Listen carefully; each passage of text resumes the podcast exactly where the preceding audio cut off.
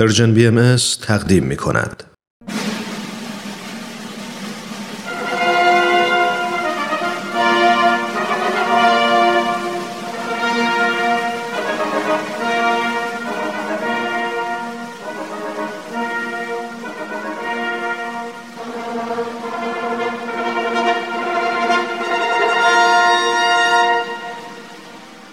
تاریخ به روایت مورخ من کتاب تاریخ نبیل رو از ترنم دوستم گرفتم که بخونم. این کتاب یه قسمت از تاریخ ایرانه که تا حالا نشنیده بودم.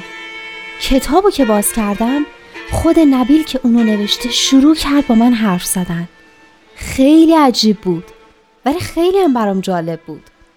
این تاریخ یه بخش از کاری از گروه نمایش رادیو پیام دوست. تهیه کننده و کارگردان امیر یزدانی. فصل دوم.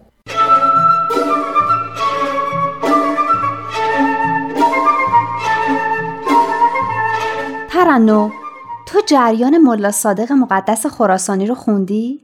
خیلی جالب و عجیبه. ها معلومه که دیشب داشتی ماجرای ملا صادق رو میخوندی. آره. خب چی میخوندی؟ اینکه وقتی حضرت باب از سفر حج به بوشهر برگشتن با جناب قدوس برای همیشه خدافزی کردن و یه نامه بهش دادن که به دست داییشون میرزا سید علی برسونن. داییشون اون موقع به حضرت باب ایمان نداشتن اما وقتی جناب قدوس باشون صحبت کردن ایمان آوردن. بله اینم نوشته بود. بعدش هم در تهران کشته شدن و جز هفت نفر شهدای تهران شدن که معروفم به شهدای سبعه. بله آفرین. حضرت باب کتاب خسائل سبعه رو هم به جناب قدوس میدن که شامل احکام بابی می شده. احکامی که پیروانشون باید اجرا می‌کردن. آره جناب قدوس هم این کتاب رو به ملا صادق مقدس خراسانی که بعد از ایمان برای دیدار با حضرت باب به شیراز اومده بود و امام جماعت مسجد نو بوده میدن. بذار من بگم. ملا صادق هم طبق احکام اون کتاب جمله اشهد ان علی قبل نبیله محمد باب بقیت الله که یعنی شهادت می دهم که علی محمد بابی است به سوی بقیت الله رو به از آن اضافه می‌کنه. وای وای وای قوقا میشه.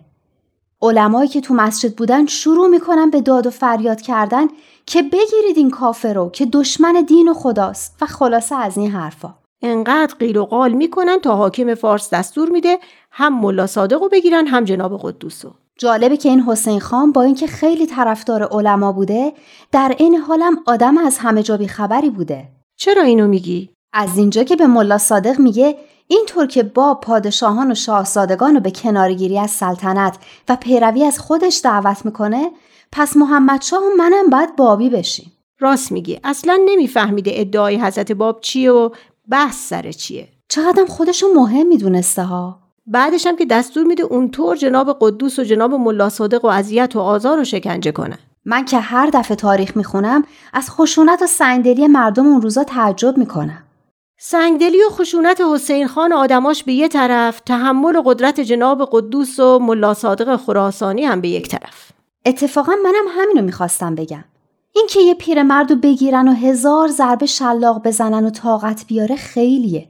اما از اونم عجیبتر اینه که جلوی دهنشو گرفته بوده که نخنده. این چیزا به نظر من ورای محاسبات و دو دو تا چهار تای معمولیه. قدرتیه که ایمان و اعتقاد به آدم میده. قبلا هم تو تاریخ نمونه و مثال زیادی داشته. خب آدم اونا رو فکر می‌کنه شاید در طول تاریخ و اینکه هی مردم برای هم تعریف کردن یک کلاغ چل کلاغ شده. اما وقایع دوره بابی دیگه مال هزار سال و دو هزار سال پیش نیست. مربوط به زمانیه که خط بوده کتاب بوده روزنامه بوده. همین وقایع تو روزنامه تایمز لندن منعکس شده. راست میگی؟ آره وقتی خوندم برای خودم هم جالب بود. می‌خوای بگی بعدا دربارش نوشتن که یه همچین اتفاقی هم یه بار افتاده؟ نه همون موقع جزو اخبار اون موقع. این که خیلی جالبه. یعنی واقعا تاریخ همون روز؟ همون روز که شاید نبوده اما تاریخش تو کتاب دکتر محمد حسینی هست. نوشته در شماره 19 نوامبر 1845 خب حضرت باب 1844 در شیراز رسالتشون رو آشکار کردن. بعد از یکی دو ماه هم رفتن مکه و مدینه. فکر کنم ده یازده ماه هم سفرشون طول کشیده. تا برگشتن حدود یه سال گذشته بوده. همون موقع میشه. حالا چی نوشته بوده؟ روزنامه تایمز نوشته بوده. اینجا تو دفترم نوشتم. نوشته در ایران اصولا عادت بر این است که در این موارد میرغضبان هنگام گردانیدن محکومان در شهر به جمعآوری پول از تماشاچیان علل خصوص بازاریان می‌پردازند و پس از آنکه جیبهایشان از پول پر شد محکومان را نزدیک دروازه شهر رها می‌سازند. این که درباره جناب قدوس و جناب ملا صادق نبود. اتفاقا درباره همینه. بعدش هم نوشته که ریش مقدس و همراهان را سوزانیدند صورتشان را سیاه کرده بر بینیشان مهار زده و آنها را در شهر گردانیدند. در این روزنامه نوشته بوده که این افراد چهار نفر بودند.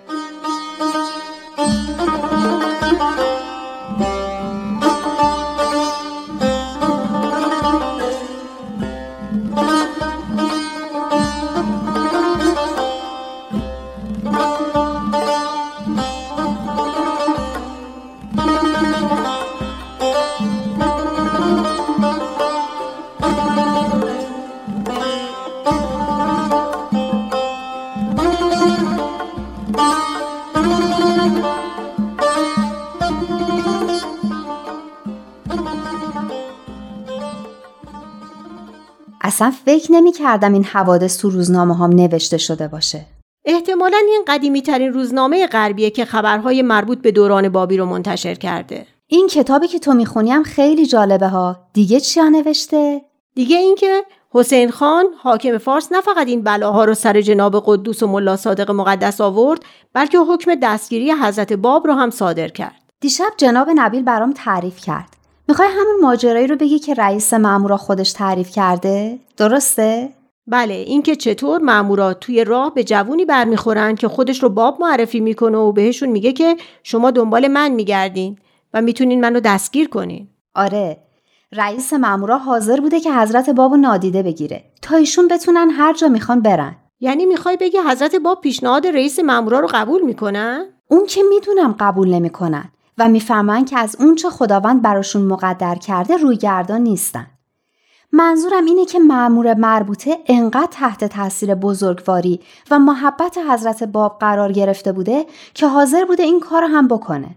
جالب بوده که حضرت باب که مثلا دستگیر شده بودن جلو می‌رفتن معمورا با کمال احترام دنبالشون حرکت می‌کردن. خب بعدش چی میشه؟ مگه نخوندی؟ دیشب جناب نبیل تا همینجا برام تعریف کردن. وقتی مامورا و حضرت باب وارد شیراز میشن حسین خان بلافاصله حضرت باب رو احضار می‌کنه و در حضور علما و بزرگان شیراز شروع می‌کنه به توبیخ و بازجویی از ایشون. حضرت باب هم در کمال شهامت اون توبیخ رو رد می‌کنن و میفرمایند که پروردگار عالمیان اون حضرت رو باب خودش قرار داده و آیات الهیه رو بر زبان و قلم ایشون نازل کرده. علمای شیراز این کلمه نزول رو که میشنون از شدت خشم دیوونه میشن و حکم قتل حضرت بابو صادر می‌کنن. چرا؟ خب فکر کنم برای اینکه نزول آیات الهی مخصوص پیامبرانه می‌گفتن هر کس بعد از حضرت محمد ادعا کنه که آیاتی بر او نازل میشه باید اعدام بشه. همینطوری؟ بدون تحقیق؟ اگه راست بگه چی؟ بله دیگه. اشکالشون این بوده که فکر می‌کردن همه چیزو می‌دونن. احتیاجی هم به تحقیق ندارن. البته امام جمعه شیراز فرق می‌کرده چطور تو همین جلسه به اشاره حسین خان یکی از حاضران سیلی به صورت حضرت باب می‌زنه به طوری که امامه از سرشون میفته و آثار اون ضربه در صورتشون ظاهر میشه. امام جمعه شیراز که اسمش ابو تراب بوده از این حرکت خوشش نمیاد و حسین خان رو سرزنش می‌کنه و دستور میده که امامه رو دوباره بر سر اون حضرت می‌ذارن. بعد حضرت باب رو کنار خودش میشونه و از ایشون دلجویی می‌کنه. بعدش هم حسین خان رو تشویق می‌کنه که درباره ادعای حضرت باب تحقیق بیشتری بکنه و دست از آزار پیروان ایشون برداره. آفرین به این آقای امام جمعه که انقدر انصاف داشته. بعد چی میشه؟ بالاخره چیکار می‌کنن؟ در نهایت تصمیم می‌گیرن مشورت کنن و به زمانت دایی حضرت باب میرزا سید علی ایشون رو به خونه میفرستن. البته بدون اینکه اجازه داشته باشن کسی از خویشاوندان و دیگران رو ملاقات کنن. یعنی چی بهش میگن؟ بازداشت خانگی. بله جناب میرزا سید علی حضرت بابو به منزل می‌بره و اون حضرت در خونه خودشون زندانی میشن و کسی جز همسر و مادر و دایاشون حق دیدار با ایشون رو نداشته. به نظر من بازم خوب بوده نه؟ چون اولش می‌خواستن حضرت بابو بکشن.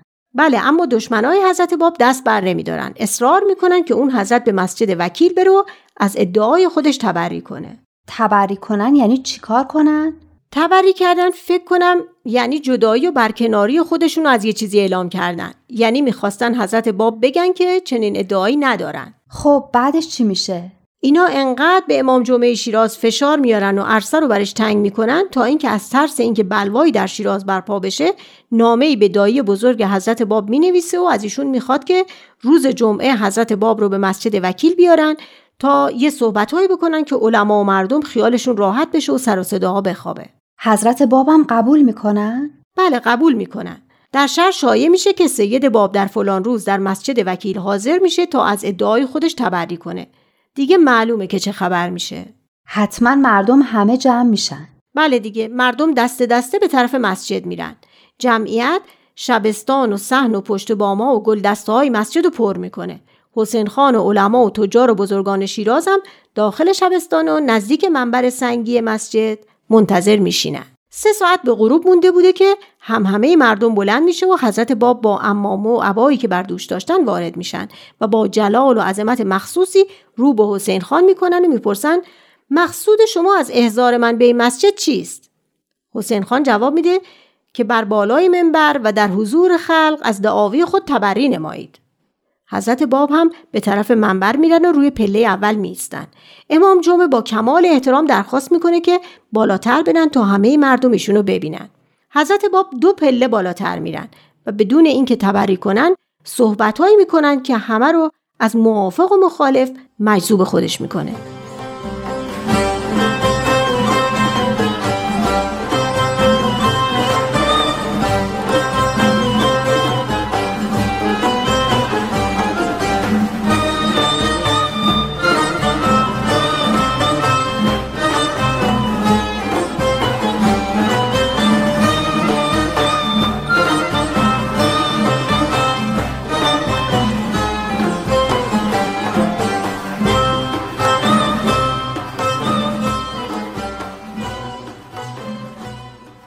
اولش میفرمند الحمدلله الذی خلق السماوات والارض بالحق.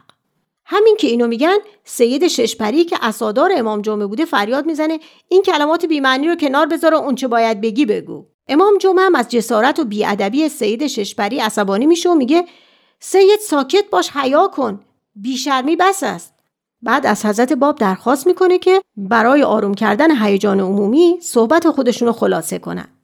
حضرت باب رو به جمعیت می‌کنن و میفرمایند لعنت خدا بر کسی باد که مرا وکیل امام قائب بداند. لعنت خدا بر کسی باد که مرا باب امام بداند. لعنت خدا بر کسی که مرا منکر نبوت حضرت رسول بداند. لعنت خدا بر کسی که مرا منکر امامت امیرالمؤمنین و سایر ائمه اطهار بداند. خب این که میگن لعنت خدا بر کسی که منو منکر حضرت رسول یا امامت حضرت علی و سایر اماما بدونه درست. اما حضرت باب میگن که وکیل یا باب امام قائب یعنی حضرت مهدی هم نیستن؟ خب بله. ایشون وکیل امام قائب نبودن خود امام بودن. همون امامی که مردم تصور می‌کردن از دیده ها غیب شدن همون صاحب زمان همون موعودی که هزار سال منتظرش بودن. راست میگی درسته. خب بعدش چی شد؟ هیچی. بعد از منبر بالا میرن و با امام جمعه روبوسی می‌کنن و از منبر پایین میان. وقتی داشتن از منبر پایین می اومدن شیخ حسین ظالم اساشو بلند می‌کنه که ضربه به اون حضرت بزنه. اما جوونی به اسم میرزا ابوالحسن خان مشیرالملک شونش رو جلوی ایشون می‌گیره و اسای شیخ حسن به شونه این جوون می‌خوره. ببین من اینجاشو درست نفهمیدم. تو گفتی از این صحبت ها هم موافقا خیلی خوششون میاد و مجذوب میشن هم مخالفا. یعنی چی؟ چطوره همچین چیزی ممکنه؟ اینطور که هم مخالفا که می‌خواستن ایشون از ادعاشون دست بردارن خوشحال شدن که ایشون میگن من وکیل یا باب امام قائم نیستم. هم پیروان ایشون می‌فهمن که مقام ایشون این نیست که باب یا وکیل امام قائم باشن بلکه مقامی بسیار بالاتر دارن و این قلبشون رو پر از محبت و سرور می‌کنه. پس اون شیخ حسین هم که اینطور عصبانی شده بوده اینا رو فهمیده بوده. احتمالاً. حضرت عبدالبها در یکی از آثار خودشون درباره این واقعه میفرمایند بله میفرمایند بر سر منبر به نوعی تکلم نمود که سبب سکوت و سکون حاضران و ثبوت و رسوخ تابعان گردید. و همچه گمان بود که مدعی وساطت فیض از حضرت صاحب زمان علیه السلام است. بعد معلوم و واضح شد که مقصودش از بابیت مدینه دیگر است و وساطت فیوزات از شخصی دیگر که اوصاف و نعوتش در کتب و صحائف خیش مزمر حالا برام تعریف کن که یعنی چی؟ چون خیلی برام سخت بود. قشنگ کلمه به کلمه معنی کن. خب یعنی بر سر منبر طوری صحبت کرد؟ منظورشون که می‌دونی حضرت بابه. بر سر منبر طوری صحبت کرد که باعث شد همه کسایی که اونجا حاضر بودن ساکت بشن یا به اصطلاح خودمون زبونشون بسته بشه و نتونن اعتراض کنن. از طرف دیگه هم باعث اطمینان و ثبات تابعان یعنی کسایی که از ایشون تبعیت می‌کردن شد. فهمیدم. یعنی پیروانشون. حالا بقیهش اینجاش خیلی سخت میشه. این جمله که همچه گمان بود که مدعی وساطت فیض از حضرت صاحب و زمان علیه السلام است. بعد معلوم و واضح شد که مقصودش از بابیت مدینه دیگر است و وساطت فیوزات از شخصی دیگر که اوصاف و نعوتش در کتب و صحائف خیش مزمر. این یعنی چی؟ یعنی قبلا اینطور گمان و تصور می‌کردند که حضرت باب ادعا کردند که واسطه فیض از حضرت صاحب زمان یا همون امام قائم علیه السلام هستند. اما با این سخنها معلوم شد که منظور ایشون از اینکه من باب هستم. همون که به جناب ملا حسین فرمودن من باب هستم و تو باب الباب. بله معلوم شد که وقتی گفتن من باب هستم منظورشون این نبوده که باب یا دری هستم به سوی صاحب زمان. صاحب زمان که خودشون بودن. بلکه منظورشون یه دیانت جدیده و اینکه من بابی هستم به سوی کس دیگری که در کتاب ها و آثار خودشون بهش اشاره کرده بودن. خب یعنی کی؟ آثار حضرت باب پر از وصف و توصیف چه کسی بود؟ به پیروانشون سفارش می‌کردند که به چه کسی وقتی ظاهر شد ایمان بیارن و ازش اطاعت محض کنن. آرزو داشتن در راه چه کسی فدا بشن؟ نگو خودم فهمیدم. حضرت بهاءالله. البته حضرت باب در آثارشون به طور مستقیم از حضرت بهاءالله نام نبردند و به ایشون به عنوان من یظهر الله اشاره کردند. یعنی کسی, که ظاهر می کند خداوند او را. اینو جناب نبیل برام گفته بودن. درسته که اسم حضرت بهاءالله رو نیاورده بودن اما قشنگ معلوم بوده که منظورشون چه کسیه. پیداست که پیروان برجستشون مثل ملا حسین هم حقیقت رو می‌دونستن. منم فکر می‌کنم کسایی مثل ملا حسین و جناب قدوس می‌دونستن که من یظهر الله چه کسیه. اما هنوز وقت اون نبود که این موضوع علنی بشه. آره هنوز زمانش فرا نرسیده بود.